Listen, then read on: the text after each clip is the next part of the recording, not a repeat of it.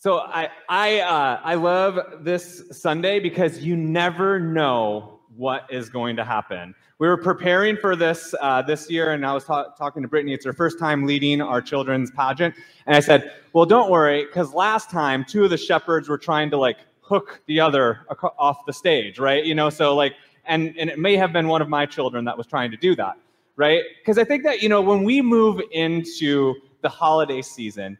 We move into this time where we're told that things are like joyful and happy and I don't know about you, but it never seems to look like the Christmas card that you seem to receive. And, you know, like everyone's got the smiles on and the pr- picture perfect poses. One year, uh, one of the ways that Ashley, my wife, and I decided that we were just going to buck the trend a little bit of everything needing to be a certain way is we had our front of our picture for the Christmas card and then the back of the picture and the back of the picture was like when we are all out in Lanikai uh, Beach, or not Lanikai Beach, in Kailua Beach, and we're in the water, and literally Grayson like was swirling out of my arms, and he's face planting into the water, right? And we captured that moment, right? Because that's how it feels sometimes, right? You're trying to make everything the way it's supposed to be, and yet it feels like the face plant in the water, where it's not quite there. And, I, and some of us have this tendency, right, to think about these moments and think that they're not the way that they should have been, or they're not enough. Like, good because that happened. And it's a season that we have all this pressure to have the perfectly picture going on, that we should be reminded more than ever this story that we celebrate the one that, you know, was a little chaotic up here, was in fact chaotic, right? I, I, I, ran, mentioned I ran the marathon last week, 26.2 miles. And as I was running, I knew that our service was happening and we were talking about Advent. And I also remembered the weird fact that from Bethlehem to Nazareth was like three marathons. And so for Joseph and Mary to journey to this stage wasn't just walking down the aisle, it was three marathons over the course of days while she was pregnant riding on a donkey. Only to go to a place of her husband's family origin where they're not accepted and they can't find a room. None of us would imagine having our child away from our doctor, let alone away from our hospital, let alone away from our home, and find ourselves having to give birth in a stable. And let's be honest, right? The friendly beasts, I said the donkey, shaggy and brown, is not the way it went down. I remind people over and over again that Jesus wasn't born in a stable. Jesus was born in a barn, right? That's what it was a barn with all of the animals, not just shaggy and brown, but all the animals being animals, with the chickens running around and the pigs making a mess and the cows. And we have all of these lofty expectations of how you're supposed to bring a new child into this world. And Jesus upends all of the expectations. And so I hope that the pageant, the reason I like it and I wear the jacket and I'm excited is because it's a reminder as we move into the push of getting the presents, going to the holiday parties, meeting the bosses, you know, doing all the things that if you don't have your life together, neither did Mary and Joseph. That Jesus' life wasn't together when he was born. And the grace that that brings us, hopefully, gives us the grace to accept the reality that life is life. And it's not going to be perfect. And it's going to be like the kids moving around and doing the wrong things. And that dinner table, you know, auntie, uncle's going to say that one thing that's going to spark up the whole conversation at the table, right? And as we embrace the messiness of it, we begin to experience the joy that we can find in it.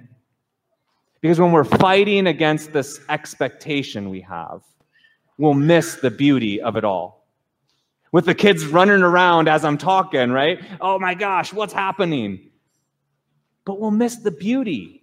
The beauty of having the kids up, the beauty of having the kids in the space. The beauty is, I think, the joy that Jesus brings on Christmas.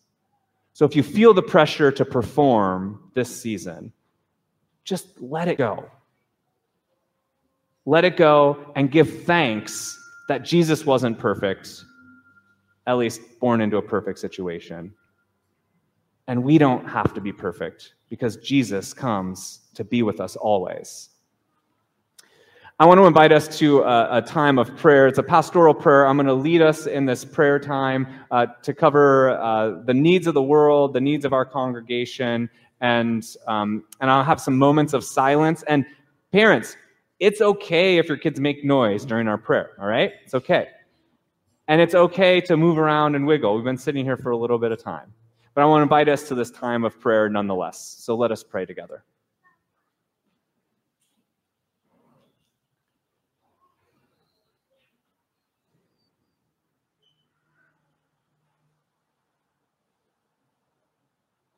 Holy God, who liveth with angels and speaks in the heavenly hosts. You come to be with us during this season. That we celebrate Christmas, that Christ comes with us. Not in all the glory that the angels proclaim, but in the messiness of life and born in a stable, in a barn And as we look throughout the world, we see a lot more of the messiness than we see of the picture perfect. As we celebrate Christmas, we're aware of the war torn areas of the globe, of people that go without the provisions they need. We're aware of the the arguments, the lack of calls, and all meanwhile, we feel pressured to show up with a smile, looking our best. And so now we remember in this time of silence that the grace you give us does not expect us to be perfect.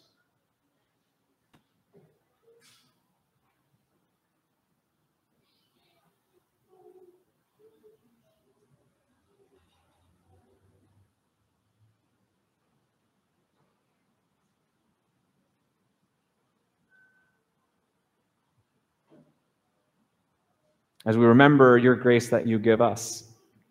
We also remember our call to be your love in the world, to help those who are going through a hard time, those who don't have a roof over their head, food on their table, toys under their Christmas tree. We lift up the poor, the marginalized, those to whom the prophet Isaiah said that Jesus would unbind, would bring joy, and would lift up.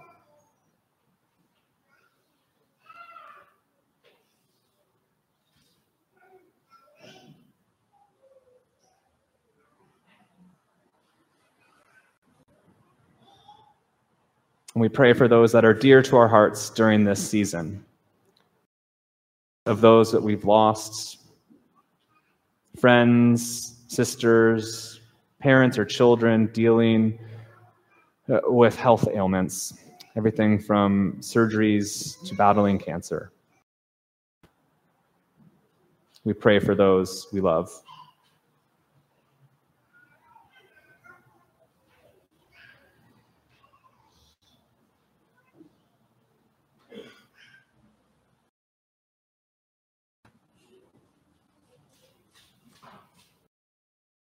And we trust all of this to your love and care and pray for your kingdom earth as it is in heaven through the Lord's prayer that your Son taught us, saying, Our Father, who art in heaven, hallowed be thy name.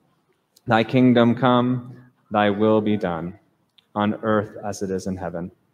Give us this day our daily bread, and forgive us our trespasses, as we forgive those who trespass against us.